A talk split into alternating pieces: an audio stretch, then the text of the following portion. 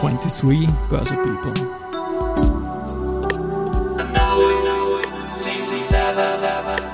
Are now in season 7.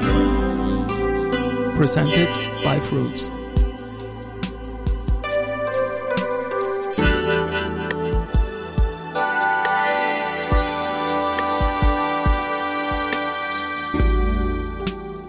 Herzlich willkommen wieder zur Serie 23 Börse People. Und diese Season 7 der Werdegang und Personality Folgen ist presented by Fruits. Mein Name ist Christian Drastil, ich bin der Host dieses Podcasts und mein 14. Gast in Season 7 ist Monika Kovarova-Simecek, Studiengangsleiterin des Masters Digital Business Communications an der FH St. Pölten.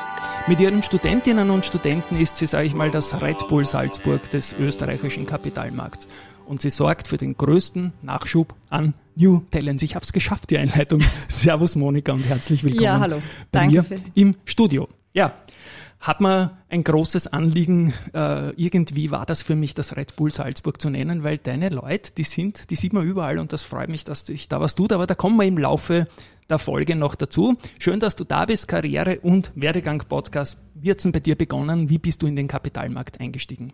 Und in die Bildung dazu. Ja, genau. In die Bildung, das äh, war tatsächlich ähm, ein Zufall. Das war keineswegs geplant.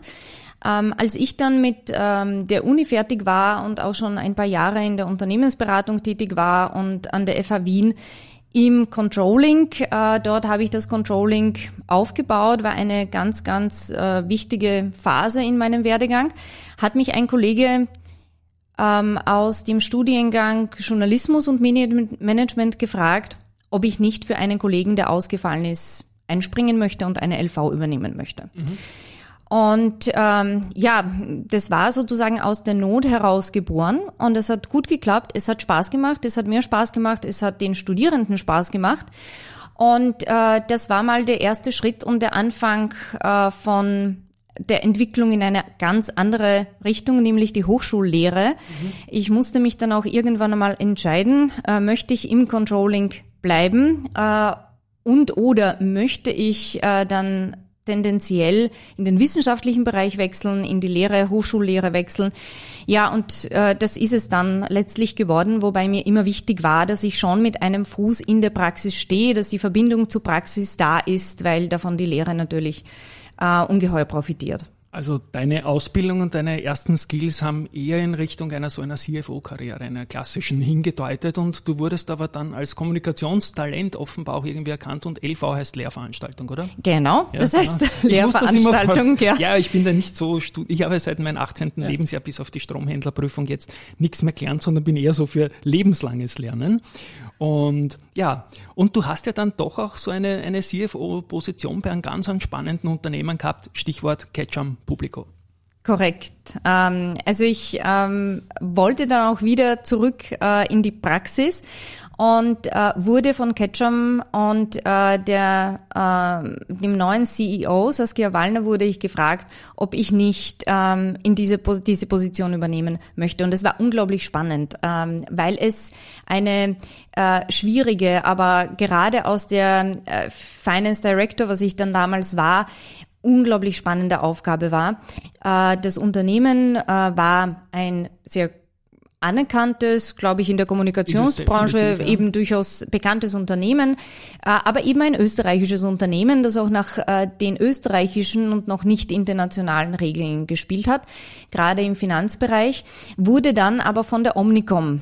aufgekauft, einem in New York börsennotierten Unternehmen. Und das bedeutet, dass man eben das Rechnungswesen, das Reporting neu aufstellen muss, dass man sich da eben völlig neu ausrichten muss. Und das war die Aufgabe. Mhm. Und ähm, das war sehr, sehr spannend, ähm, insofern als dass es auf der einen Seite äh, ein Unternehmen war, das tatsächlich im Umbruch war. Also da ja. musste man einfach die Kostenstruktur völlig anders ähm, aufstellen, damit es eben auch äh, wiederum einen finanziellen Erfolg verzeichnet. Und natürlich äh, auch vor dem Hintergrund des äh, damals noch sehr präsenten Serban-Oxley Acts, Compliance-Regeln, Corporate Governance, ähm, musste man eben auch hier die Prozesse eben dementsprechend ausrichten. Und ja, das war ein spannendes Projekt. Ja. Das habe ich nach drei Jahren abgeschlossen und dann genau. bin ich wieder zurück an Aber die ich FH. muss jetzt da noch kurz die Zeitschiene reinbringen, ja. weil der Beginn der Zehnerjahre, da hatten wir gerade ja. Lehman hinter uns und etliche Unternehmen waren in einem Change-Prozess. Deswegen war das nichts Ungewöhnliches ja. dort. Bei Ketchum Publico auch. Und du warst in Wahrheit ja wieder in dieser CFO- oder Controlling-Funktion, mhm. aber nahe an der Kommunikation, weil das ist ja deren Geschäft gewesen. Das heißt, die Kommunikation und dieser Mix mit Finanzen hat dich eigentlich nie verlassen, kann man sagen. Bevor wir jetzt zu deiner aktuellen Station kommen, weil ich darf ja dann zu zehn Jahren an der FH St. Pölten gratulieren, was ich dann gerne tun werde, gibt es auch immer wieder so spannende Tangenten mit einem spannenden Land, nämlich Finnland. Und da geht es ja um mehr als, als äh, Studien und so weiter. Bitte, Monika. Das ist richtig. Ich werde auch öfters darauf angesprochen, weil es äh, in meinem Lebenslauf offensichtlich so äh, markant hervorsticht. LinkedIn als Basis. Ja. Ich habe hab nur abgelesen. ja, ja, genau. Ja. Tatsächlich. Also ich wurde äh, 2010 das erste Mal ähm, nach Finnland berufen, äh, an die Metropolia Helsinki, eine Hochschule, und habe dort ein Gastlektorat gehabt. Und ähm, ja, das war äh, mein erster Berührungspunkt mit Finnland und ich hätte es mir nicht erwartet. Meine Vorstellung war, ich fahre einfach hin, mache mein einwöchiges Gastlektorat und fahre wieder nach Hause.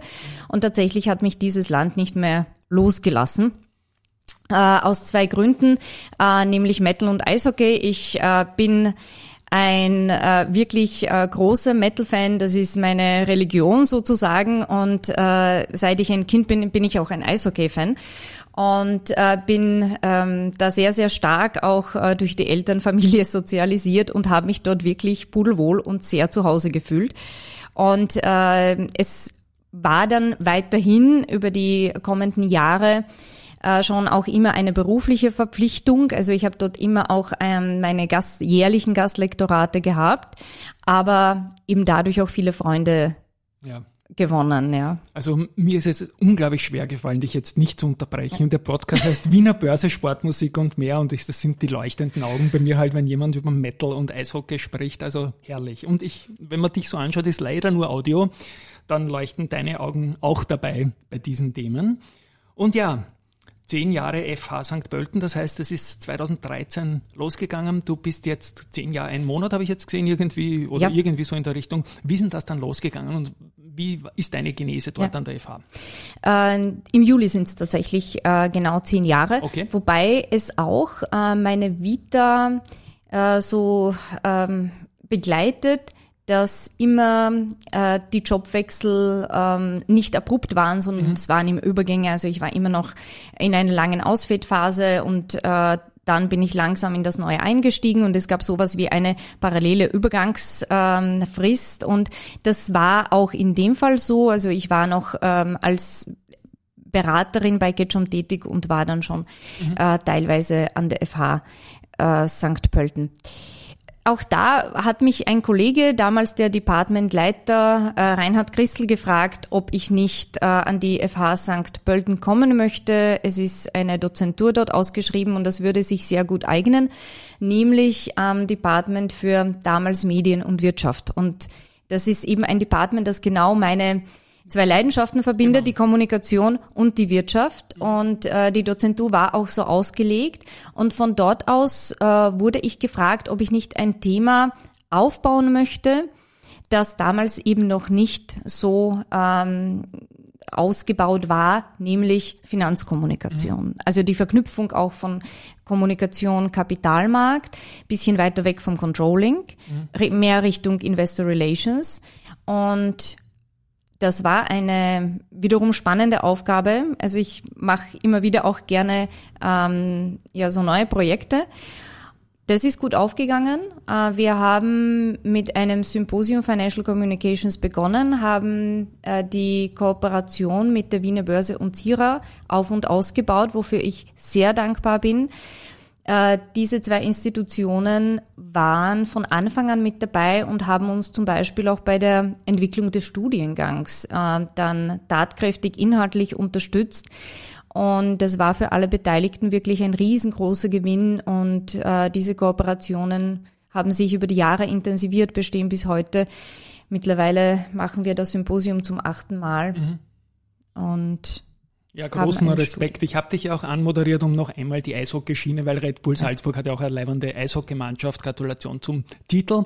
Ähm, habe ich das anmoderiert, dass du das Red Bull Salzburg, ich habe zwar die Fußballer gemeint, aber Eishockey nehme ich dazu, äh, des österreichischen Kapitalmarkts bist, weil deine Studentinnen und Studenten da an verschiedensten Positionen reinschnuppern oder auch langfristig auftauchen und ein Pool an New Talents, wenn ich es mal schon stolz, oder? Bist Absolut, ja. Ich freue mich auch sehr über das Kompliment. Vielen Dank. Ich habe als das eingefleischter kommt nicht nur von mir. ja, das Red Bull Salzburg kommt. Okay, ja, okay.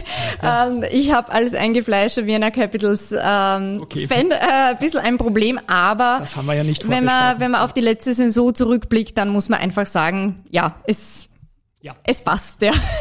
Und äh, ja, ich bin total stolz auf meine Studierenden und ich freue mich sehr, wenn ich jetzt nach fünf Jahren der Existenz dieses Studiengangs, der wirklich völlig neuartig ist. Also es gibt sowas im, ähm, in Österreich und auch im deutschsprachigen Raum in der Form nicht. Also wir sind auch stark in der Schweiz und in Deutschland präsent. Ähm, bin ich sehr froh, wenn ich jetzt langsam, aber sicher immer mehr Absolventinnen und Absolventen bei der ZIRA Jahreskonferenz schon als in einer bestimmten ja, ja. Position eben äh, tätig äh, sie treffe und ähm, ja merke, dass in den Unternehmen, mit denen wir zusammenarbeiten, ich auch schon unsere Absolventinnen und Absolventen treffe. Ja, also man kann ja dir auch dankbar sein, weil Medien und Wirtschaft, diese beiden Aufgabenstellungen sind in vielen Medien meistens nur Quartalszahlen oder Skandale. Und das ganze Spannende zwischen herum ist natürlich sehr, sehr wichtig, Investor Relations. Ein paar Beispiele, wie ihr da mit börsennotierten Unternehmen zusammenarbeitet. Ich weiß, dass ihr das, das tut, aber bitte in eigenen Worten. Ja, ich würde äh, vielleicht noch ein bisschen zurückspulen. Äh, für mich war Wirtschaft immer immer Kommunikation. Also auch im Controlling war es für mich eigentlich eine Kommunikationsaufgabe. Excel mit Zahlen jonglieren etc. kann jeder. Für mich war es immer wichtig, dass meine Zielgruppen äh, tatsächlich mit der Information, die ich ihnen als Controllerin vorbereite, etwas anfangen können, dass sie es lesen können und äh, dass wir uns darüber unterhalten. Und ich finde auch Controlling hat eine unglaublich kommunikative Aufgabe, vor allem wenn man es wirklich ernst nimmt und sagt, Controlling ist, ich möchte, dass die Leute ihr Verhalten verändern im Sinne des Unternehmens, so dass wir gemeinsam irgendetwas erreichen. Und da kommt man um die Kommunikation nicht herum. Und da war für mich Ketchum auch eine ganz wichtige Station, weil ich eben auch ähm, hier genau die gleichen Inhalte vermitteln musste an Menschen, die sich damit überhaupt nicht befassen möchten. Das sind kreative Personen, äh, die machen Werbekampagnen, Kommunikationskampagnen, die möchten sich mit so, ein, so etwas vermeidlich Trockenem gar nicht beschäftigen. Dennoch ist es wichtig und darauf bin ich auch ein bisschen stolz, dass es mir gelungen ist, es ihnen zu vermitteln, dass es wichtig ist, die Rechnung nach einem abgeschlossenen äh, Projekt am Montag und nicht erst am Freitag oder in drei Wochen abzuschicken. Mhm. Ähm, und ähm, ja, ja, was war jetzt eigentlich die Frage? Die Frage war, ja, das, äh, Zusammenarbeit mit börsennotierten Unternehmen. Ja, ich habe genau. Stichwort UBM zum Beispiel war doch was. Ja, oder? genau. Ja. Und äh, da ist äh, die Zusammenarbeit wirklich vielfältig, aber es geht äh, im Wesentlichen immer um die Frage, wie erreichen Unternehmen ihre Zielgruppen. Ja. Das könnte man im Grunde genommen auf diesen Punkt runterbrechen. Äh, bei UBM äh, haben wir ein Projekt gehabt, wo es um den Capital Markets Day ging. Wie setzen wir die neu auf? Wie könnte man den Capital Markets Day der Zukunft gestalten? Ist er noch physisch? Ist er mhm. virtuell? Wie könnte man einen spannenden Tag für die Investoren mit den Investoren gestalten? Oder gestalten. zum Beispiel. Die Valentina hat ja auch ja. einiges mit euch gemacht, oder? Auch da? Vielleicht? Genau, da sind wir äh, noch am Anfang. Okay. Ähm, da geht's aber auch in diese Richtung. Ähm, vielen Unternehmen geht's ähm, auch eben darum, ähm, gerade im Bereich Investor Relations, wie kann ich zum Beispiel die Themen ESG mhm. und Investor Relations in der Kommunikation nach außen hin verknüpfen. Das war ein Projekt mit der Polytech zum Beispiel. Mhm. Sehr, sehr spannendes Projekt, ein sehr nachhaltiges Unternehmen. Und ähm, ja, was man nicht kommuniziert, das ist nicht, das existiert nicht. Und äh, Tatsache ist, dass äh, gerade, wir haben dazu auch eine Studie gemacht, äh, sich ähm, Investoren, egal ob institutionelle oder private, nicht unbedingt als erstes ähm, auf die IR-Website begeben, wenn sie Informationen über die Nachhaltigkeit des Unternehmens suchen. Mhm. Aber gerade da wäre es eigentlich gut aufgehoben. Die Websites sind normalerweise sehr standardisiert äh, gestaltet, ähm, immer mit den gleichen Inhalten, aber ich glaube, da muss man sich ein bisschen eben in diese Richtung öffnen. Und da ist die Frage, wie gestalte ich zum Beispiel einen Corporate Blog, damit mhm. ich mich als nachhaltiges Unternehmen positioniere für die jüngeren Generationen auch durchaus wichtig, das Thema Corporate Podcast. Mhm. Entwickelt sich langsam, aber Sehr sicher. langsam, ja. Genau. Aber intern wird es, glaube ich, eingesetzt, doch? Genau. Für, genau. Also. Und da sind auch Projekte, äh, die wir mit Studierenden und Unternehmen machen. Und ich glaube, bei diesen Projekten ist eines der größten Vorteile, dass man es mit genau der Zielgruppe zu tun hat. Dass genau. die Studierenden ihre Sicht auf die Dinge, auf die Entwicklungen, auf Unternehmen eben auch ehrlich teilen und es für Unternehmen ein wichtiges Spiegelbild ist. Mhm. Und ich komme jetzt zu einem aktuellen Thema, mit dem ihr sehr stark in den Medien auch vertreten seid. Also ganz aktuelles Beispiel, die Frankfurter Allgemeine, die FAZ hat einen Artikel über euch geschrieben. Es geht um eine Finfluencer-Studie, ähm, die breit zitiert wird. Äh, was habt ihr euch da angetan? Kann man das sagen, es ist eine Benchmark-Studie? Ja, ist es. Das, ja. ähm, da sind wir auch sehr, sehr froh darüber. Wir haben uns ähm, als ähm, erste im deutschsprachigen Raum mit diesem Thema beschäftigt. Ähm, aus wissenschaftlicher Perspektive, es wird in Zeitungen viel darüber geschrieben. Wir wollten aber wirklich systematisch wissen, wer sind Influencer, aber vor allem, darum ging es in diesem ersten Teil der Studie, wir sind gerade dabei, eine Folgestudie durchzuführen, da ging es darum, wer sind eigentlich die Follower? Mhm. Wer sind die jungen Menschen? Oder sind es überhaupt ausschließlich junge Menschen, die Finfluencern und Finfluencerinnen folgen? Mhm. Was sind auch ihre Motive, ihnen überhaupt zu folgen? Was hat man für eine Erwartungshaltung? Und was ist ihr eigentlicher Einfluss? Mhm. Also beeinflussen Finfluencer und Finfluencerinnen wirklich die Investitionsentscheidung äh, von jungen Investorinnen und Investoren oder nicht? Das war unser primäres Interesse. Mhm. Genau.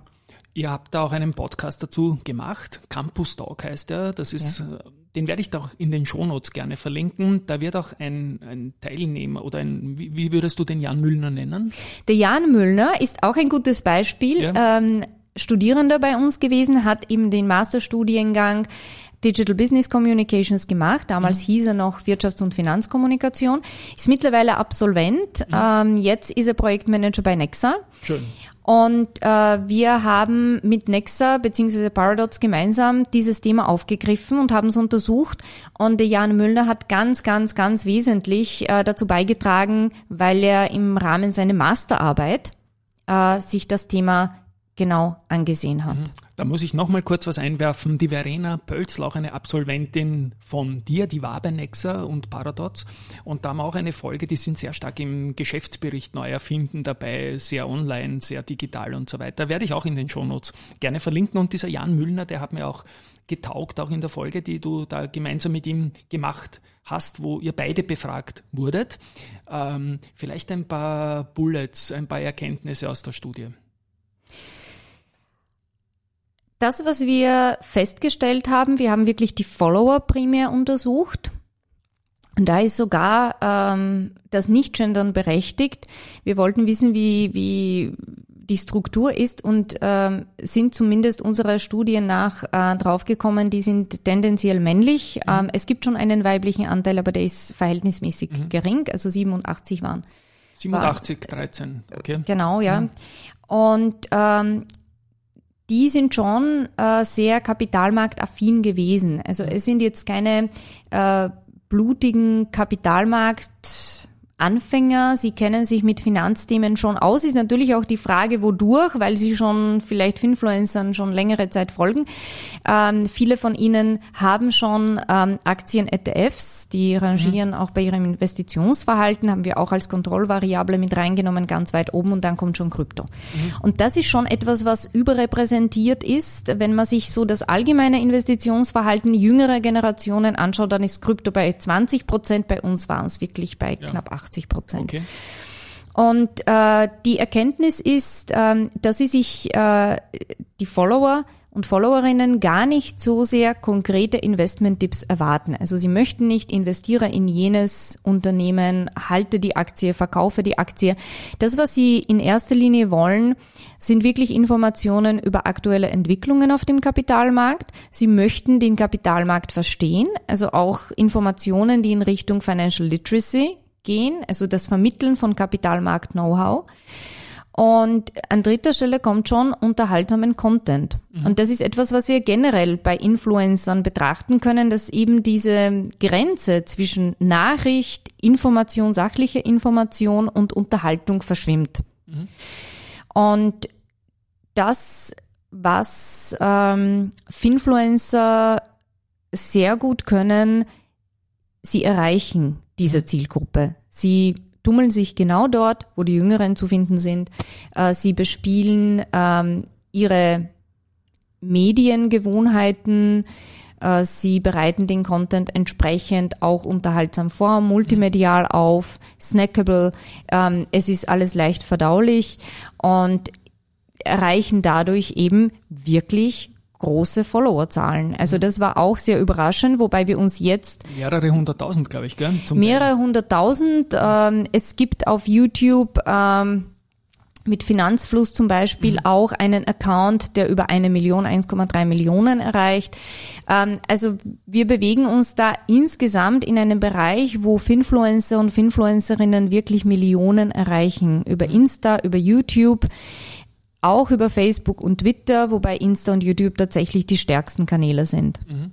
Was mir auffällt, als ich beobachte, beobachte das natürlich als interessierter Mensch auf Instagram, ähm, dass sehr, sehr wenige ähm, große bestehende Medien oder auch Finanzinstitute oder börsennotierte Unternehmen sich da derzeit noch reintrauen, dieses riesige Feld einfach den Finfluencern und Finfluencerinnen überlassen, die das meines Erachtens nach sehr gut machen.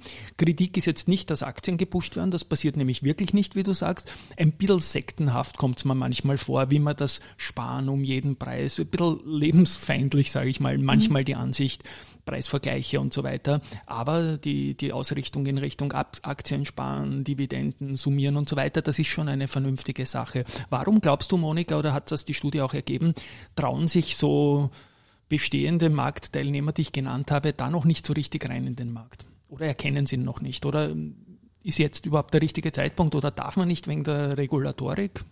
Viele Fragen. Die Regulatorik ist tatsächlich ähm, ein Punkt, der viele vielleicht ein bisschen fürchten lässt. Mhm. Äh, wir beobachten etwas sehr Ähnliches auch in der Investor Relations, ja. äh, wo Unternehmen sagen, ja, ich möchte nicht auf Social Media. Das wäre eben ein entsprechender Kanal, ähm, weil da bekomme ich eventuell Probleme mit der Regulatorik, wobei dem irgendwie die Annahme zugrunde liegt, es ist ein Entweder-Oder. Mhm. Das würde ich so nicht sehen. Ähm, auch die Finfluencer, Finfluencerinnen haben alle ein, es gibt ein, zwei Ausnahmen unter 200, aber generell haben alle einen Blog. Mhm. Das ist deren Base. Ähm, dort kann man eben auch die Informationen über die Personen finden.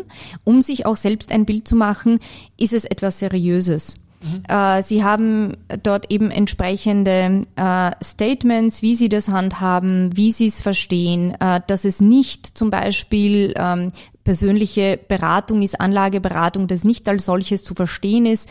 Man kann auch im Impressum nachlesen, wer das ist, wer dahinter steckt. Ist es eine Person, eine Institution etc. Äh, und von dort aus agieren sie eben auf der Social-Media-Ebene. Und ähnlich wäre das in der IR im Grunde genommen, wo man eine Website hat, wo man sehr wohl die klassischen vertrauten, auch gesetzlich vorgesehenen äh, Kanäle und Instrumente bespielt, aber zusätzlich noch Social Media nutzt, um eben auch die Leute dorthin zu locken. Genau. Was mich auch sehr äh, gewundert hat letztendlich, und ich habe da lange drüber nachgedacht, ich war, entweder war es der Jan oder was das du, in dem Podcast ist gesagt worden, neben Insta schaut man sich auch so Finanzwebseiten an. Das freut mich natürlich, weil man das hat auch Absolut. selbst. Ja. Und dann noch die Geschäftsberichte in digitaler ja. Form. Das hat mich dann doch gewundert, dass ja. man so tief dann auf die, auf die Einzelcompany dann doch wieder kommt. Das, äh, auch da ein paar Worte dazu. Der Geschäftsbericht ja. wird ja gerade laufend neu erfunden. Viele Unternehmen machen nicht mehr Print, ja. was glaube ich auch, aber auch die Tageszeitungen oder Veranstaltungen, Messen kommen da fast überhaupt nicht mehr vor. Ja. Also das, was wir sehen, ist, dass das war auch ein Ergebnis äh, von der Finfluencer-Studie, mhm. aber auch von unserer Studie Genset und der Kapitalmarkt. Ähm, beide räumen mit diesem Vorurteil auf, äh, diese Generation der jüngeren Investorinnen ist in einer Social Media Bubble gefangen. Das ist sie definitiv nicht. Mhm. Wir haben uns zum Beispiel auch angeschaut, wie weit das Vertrauen in Informationen die auf Social Media publiziert werden oder auf der Unternehmenswebsite ausgeprägt ist. Und da sind die tradierten, die wirklich auch gesetzlich mhm. vorgesehenen äh, Formate von ganz, ganz starkem Vertrauen geprägt und, und äh, in die wird vertraut, mehr als in Social Media. Nur Social Media ist überhaupt der Weg dorthin. Das ist der ja. Punkt. Das muss man verstehen, diese Logik muss man verstehen. Ähm, aber äh, im Wesentlichen beobachten wir auch, dass eben auch äh, IR oder klassische ähm, Formate wie eben Finanzportale, Online-Portale, Geschäftsberichte bekannt sind. Das ist wirklich nichts Unbekanntes. Man kennt sie. Wenn man aber fragt und nutzt dies, dann sehen wir ein, ein Gefälle. Mhm. Also viele kennen es, wenige nutzen es. Und genau diese Brücke müssten wir schlagen, damit es tatsächlich ankommt. Aber das sind ähm, durchaus Quellen, die genutzt werden, die von hohem Interesse sind, durchaus auch Zeitungen, auch bei Jüngeren, eben online, nicht die Printausgabe, aber eben auch Podcasts, die rangieren auch ganz, ganz hoch oben und werden auch von Finfluencern eben entsprechend bespielt. Ähm, also wir sehen eher bei Print oder bei Zeitungen den Unterschied zwischen älteren und jüngeren Generationen, TV und Radio. Klarerweise Newsletter ist auch etwas, was zum Beispiel für die Älteren sehr interessant ist, für die Jüngeren weniger. Im Grunde genommen sehen wir, dass das Medienverhalten sehr stark sozialisiert ist und es ändert sich auch im Laufe der Zeit nicht. Also diese Erwartungshaltung, die ich teilweise höre, wenn Sie erwachsen sind, lesen Sie Zeitungen oder verändern Ihr Medienverhalten, von dem Gedanken müssen wir uns verabschieden. Du hast jetzt auch die Generationen angesprochen. Also ich bin jetzt 55, das sage ich immer wieder in diesem Podcast. Und in meiner Generation hatten wir diesen starken Home-Bias noch, diese, diese große Auseinandersetzung in dieser Bubble, die sich für österreichische Aktien interessiert haben. Und das waren gar nicht so wenige. Das ist mittlerweile fast weg. Ähm, die jungen Leute sind da breiter aufgestellt, Sparpläne, ETFs, MSCI mhm. World, Kryptos und so weiter. Zwei Fragen möchte ich daraus. Und dann gibt es so noch die Zwischengeneration, da würde ich dich jetzt mal, ohne nachzufragen, da mal einreihen. Ähm, die ist für mich ein bisschen lost, wenn man sich nicht so selbst äh, entwickelt hätte, wie du das gemacht hast, auch beruflich. Da gab es kaum etwas und das hat dazu geführt, dass ein, ein Loch entstanden ist irgendwie an, an Finanzwissen, dass die Jungen jetzt teilweise ihren Eltern schon wieder was lernen können. Äh, wie siehst du diese Generationengeschichte auf der einen Seite mit stärker werdenden Jungen und einem vermeintlichen ähm, Generationengap dazwischen und auf der anderen Seite merkt ihr in eurer Studie irgendwas noch von Home Bias, von Interesse an heimischen Emittenten und Papieren? Ich fange vielleicht mit der letzten Frage an. Äh, wir haben dahingehend keine Untersuchungen durchgeführt, mhm. deswegen möchte ich keine okay. Mutmaßungen äußern. Ich freue äh, mich, wenn wir wissenschaftlich bleiben. Ja, ja genau. es äh, ist aber alles andere, ähm, kann, ich, kann ich durchaus bestätigen, ähm, auch durch unsere Studien. Ich glaube, dass ein Problem, diese ähm, Lost Generation mhm. sozusagen, ist auch, dass es noch eine Generation ist, die damit aufgewachsen ist und es auch stark gelebt hat, übers Geld spricht man nicht. Mhm. Und das ist auch im Vergleich äh, zu der Schweiz zum Beispiel in Österreich ganz, ganz stark ausgeprägt. Ähm, man weiß nicht, wie viel äh, die Nachbarn verdienen. Wir kennen Länder, da ist es vollkommen transparent. Schweden zum Beispiel äh, wie man das Geld veranlagt, was man damit macht. Ähm, dadurch wurden eben äh, bestimmte Verhaltensweisen einfach tradiert. Das hat man so beobachtet in der Familie, das bekannte Sparbuch in der Wiege und ähm, hat nicht wirklich hinterfragt, macht das Sinn oder macht das keinen Sinn. Und Du sagst dass die Jüngeren sprechen auch mit den Eltern oder könnten den Eltern oder ihren sonstigen älteren Verwandten auch vieles erklären. Ja, das stimmt und man sollte das auch tatsächlich in Anspruch nehmen, weil sie sind wahnsinnig interessiert am Kapitalmarkt, an Unternehmen, äh, weil sie es auch nicht etwas äh, als etwas quasi von der Gesellschaft entkoppeltes, etwas Separates sehen, sondern als einen ganz, ganz wichtigen integrativen Teil. Und in diese Betrachtung liegt natürlich auch durchaus ein kritischer Blick, nicht? Also hin, sie hinterfragen zum Beispiel ordentliche Unternehmensführung, Governance, Governance-Strukturen, Vergütungspolitik ist etwas, was sie sehr stark in den Fokus rücken.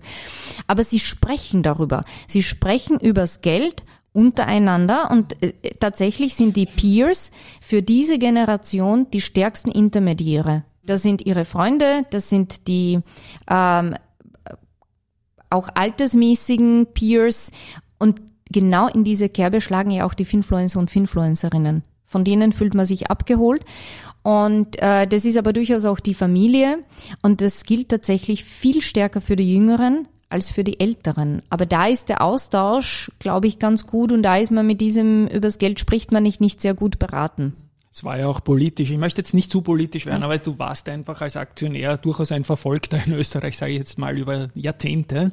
Und es klingt jetzt so, als könnte es besser werden, aber so richtig sichtbar ist das auch noch nicht. Exkurs Ende jetzt von mir schon dazu, weil da könnte ich, glaube ich, 20 Folgen dazu drehen. Regulatorik noch ein Punkt, das sagen mir einige professionelle Anbieter, zum Beispiel Gründer von Banken, sie würden heute keine Bank mehr gründen. Nico Bader darf ich mhm. da zitieren oder auch Fondsmanager sagen, never ever würden sie eine KAG-Lösung oder sowas wieder starten. Die Regulatorik bringt uns um. Wie seht ihr das? Äh, zwiegespalten. Also ja. es gibt sowohl gute Gründe für die Regulatorik und ähm, irgendwann einmal muss man sich fragen, ist es nicht zu viel des Guten? Ja. Äh, ich frage bei meinen Studierenden, wenn wir uns mit der Regulatorik beschäftigt haben, wie sie es empfinden.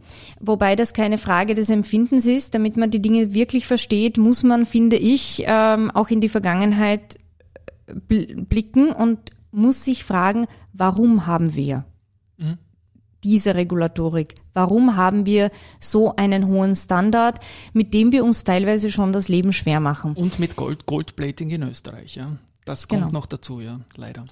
Und da blicken wir schon zurück auf Finanzkrisen. Ähm, sehr weit zurück. Also du hast es angesprochen, in Österreich äh, gibt's eine gewisse Skepsis gegenüber der Börse, gegenüber dem Kapitalmarkt und die geht wirklich sehr, sehr lange zurück. Also ich glaube, dass der große Börsenkrach 1873, der steckt äh, den, den Österreicherinnen wirklich ja. sehr, sehr fest in den Knochen. Also das war so der richtige, nach der jahrzehntelangen Euphorie war das tatsächlich so der Bruch. Mhm. Und äh, das wird offensichtlich wirklich über sehr, sehr viele Generationen hinweg ja. äh, so weitergegeben. Wurde aber immer wieder vergessen auch. Also in ja. dem Boom der 80er Jahre ja, oder genau. der Nullerjahre. Ja. Genau, da wurde es vergessen, aber wir schauen uns eben zum Beispiel die Enron-Geschichte an ja. oder schauen uns Wirecard, in, Wirecard so an, natürlich eben eben äh, Dotcom-Bubble und genau. diese Geschichten. Und da merken Sie, naja, es gibt schon durchaus eine Berechtigung. Oft ist die Regulatorik aber entstanden, weil es ein, zwei, drei, vier, fünf schwarze Schafe gegeben hat, äh, wo dann im Grunde genommen der gesamte Markt wiederum leiden muss. Ähm, also da ist es, glaube ich, schon die Herausforderung, ähm, das richtige Maß zu finden. Meistens ist es eben so, dass es eben eine Bewegung gibt, eine sehr, sehr starke Gegenbewegung und irgendwann einmal pendelt sich's dann am richtigen Maß ein, außer man vergisst's und möchte dann völlig deregulieren. Also ich bin auch kein Freund äh, der völligen Deregulierung, weil wir gesehen haben, es hat noch nie gehalten sozusagen, es hat noch nie was Gutes gebracht ähm, und letztlich führte das auch wiederum zu eben ja. entsprechenden Regulatorien. In Bezug auf ESG beobachten wir etwas sehr, sehr Ähnliches im Grunde genommen. Ich finde es aber insofern gut, als dass zumindest durch die Regulatorik die Unternehmen und auch wir als Bürgerinnen und Bürger äh, gezwungen sind und auch tatsächlich viel stärker hinschauen, äh, wie die Unternehmen agieren, sind sie nachhaltig, wie sind ihre Geschäftsmodelle aufgestellt?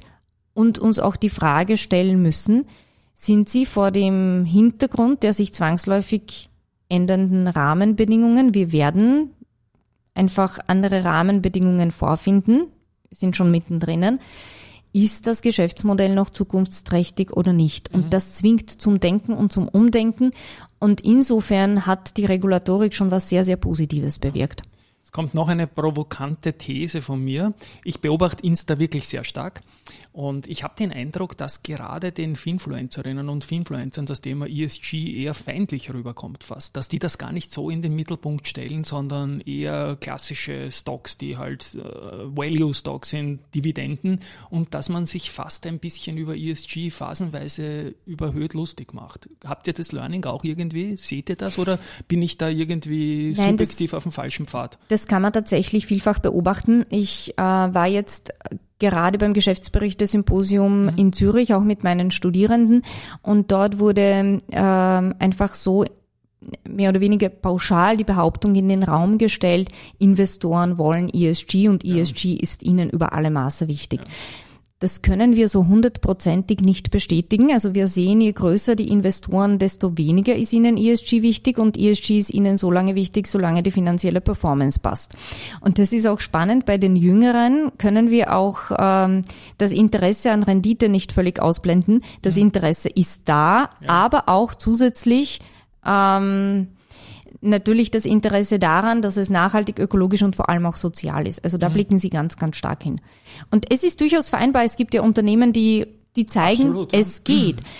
Ähm, aber das, was wir vor allem in den USA beobachten, ist schon eine ganz starke ESG-Gegenbewegung. Das entwickelt sich fast zu einem Trend.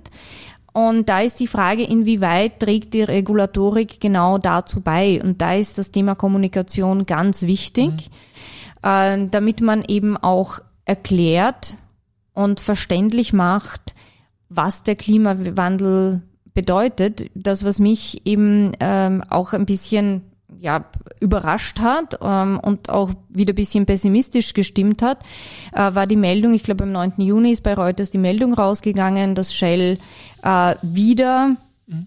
auf Öl und Gas setzt und den Anteil am Umsatz bis 2030 so, sogar ausbauen möchte, um das Vertrauen der Investoren wieder zu gewinnen. Mhm. Offensichtlich ist da das Vertrauen nicht gegeben, dass sie ein ja. alternatives Geschäftsmodell aufbauen können, das vielversprechend wäre. Und das sind schon Momente, wo ich sehr hoffe, dass es äh, so das letzte Aufbäumen ist, mhm. aber dass wir grundsätzlich schon diese Tendenz Richtung Nachhaltigkeit und äh, soziales Denken ja, ja durchziehen, Durch weil es keine Alternative gibt. Ja, vielleicht war die Revolution zu stark, zu schnell, dass jetzt eine kleine Konterrevolution genau. kommt und so weiter und so fort. Und das möchte ich noch vor circa zehn Minuten, weil ich dich da spannend äh, deine, deine Ausführungen verfolgt habe, hast du das Jahr 1873 ja. genannt. Das, okay, 100 Jahre. Ja, genau. Ja. Die wunderbare Geschichten, äh, die wunderbare Geschichte eigentlich der Wiener Börse als vormals größte Börse der Welt. Du hast mir im Vorgespräch erzählt, du hast auch noch ein spezielles Projekt, du selbst. Bitte genau. auch da ein paar Worte noch dazu. Ich selbst. Ja. Äh, ich beschäftige mich, das kriegen die meisten eher mit, mit digitaler äh, Finanzkommunikation, ja. mit Online-Finanzkommunikation, eben mit ähm, eher Formaten, die sich ähm, in die Zukunft richten. Ähm, aber ich habe auch in meinem Studium ähm, einen Schwerpunkt auf Wirtschafts- und Sozialgeschichte gehabt. Und das ist auch meine Herzensangelegenheit und beschäftige mich seit vielen Jahren mit äh, der Geschichte der Finanzkommunikation. Und äh, im Rahmen meiner Dissertation habe ich mich sechs Jahre auch mit dem Thema Kulturgeschichte der Börsennachrichten in Wien beschäftigt, wow. äh, seit der Gründung der Wiener Börse und damit auch äh, zwangsläufig äh, mit der Fragestellung, wie ist der Aktionär, die Aktionärin, muss man sagen. Es gab in Wien auch im 19. Jahrhundert sehr viele davon. Äh, wie ist dieser Typus, Gesellschaftstypus überhaupt entstanden? Den gab's ja nicht. Ähm, der musste überhaupt erst kreiert werden, musste eben auch medial durch entsprechende Medienlandschaft äh, aufgebaut und abgeholt werden. Und äh, da sind schon sehr spannende Entwicklungen, die ich da beobachten konnte zum Beispiel auch, wie ist überhaupt der Börsen- oder der Finanzjournalist entstanden? Das ist auch eine meiner Fragestellungen in der Forschung gewesen. Und äh, da nehme ich sehr viel mit in die mhm. Gegenwart und in meine aktuelle Forschung zum Beispiel zum Thema Finfluencer. Das mhm. ist genauso ein neuer ja, Typ, genau. der sich als neuer Intermediär zwischen den Kapitalmarkt und dann die breite Masse der Investoren und Investorinnen stellt. Und woher kommt er eigentlich? Was ist so sein Background? Äh, dafür gibt's ja keine Ausbildung. Das ist etwas, was wir genauso eben Mitte des 19. Jahrhunderts gehabt haben und vielleicht ein paar Jahre davor. Äh, also das ähm, zeigt mir auch, dass sich die Geschichte immer wieder wiederholt, nur in anderen Kleidern, mhm. sozusagen, je nachdem, was die Technologie ermöglicht und hergibt.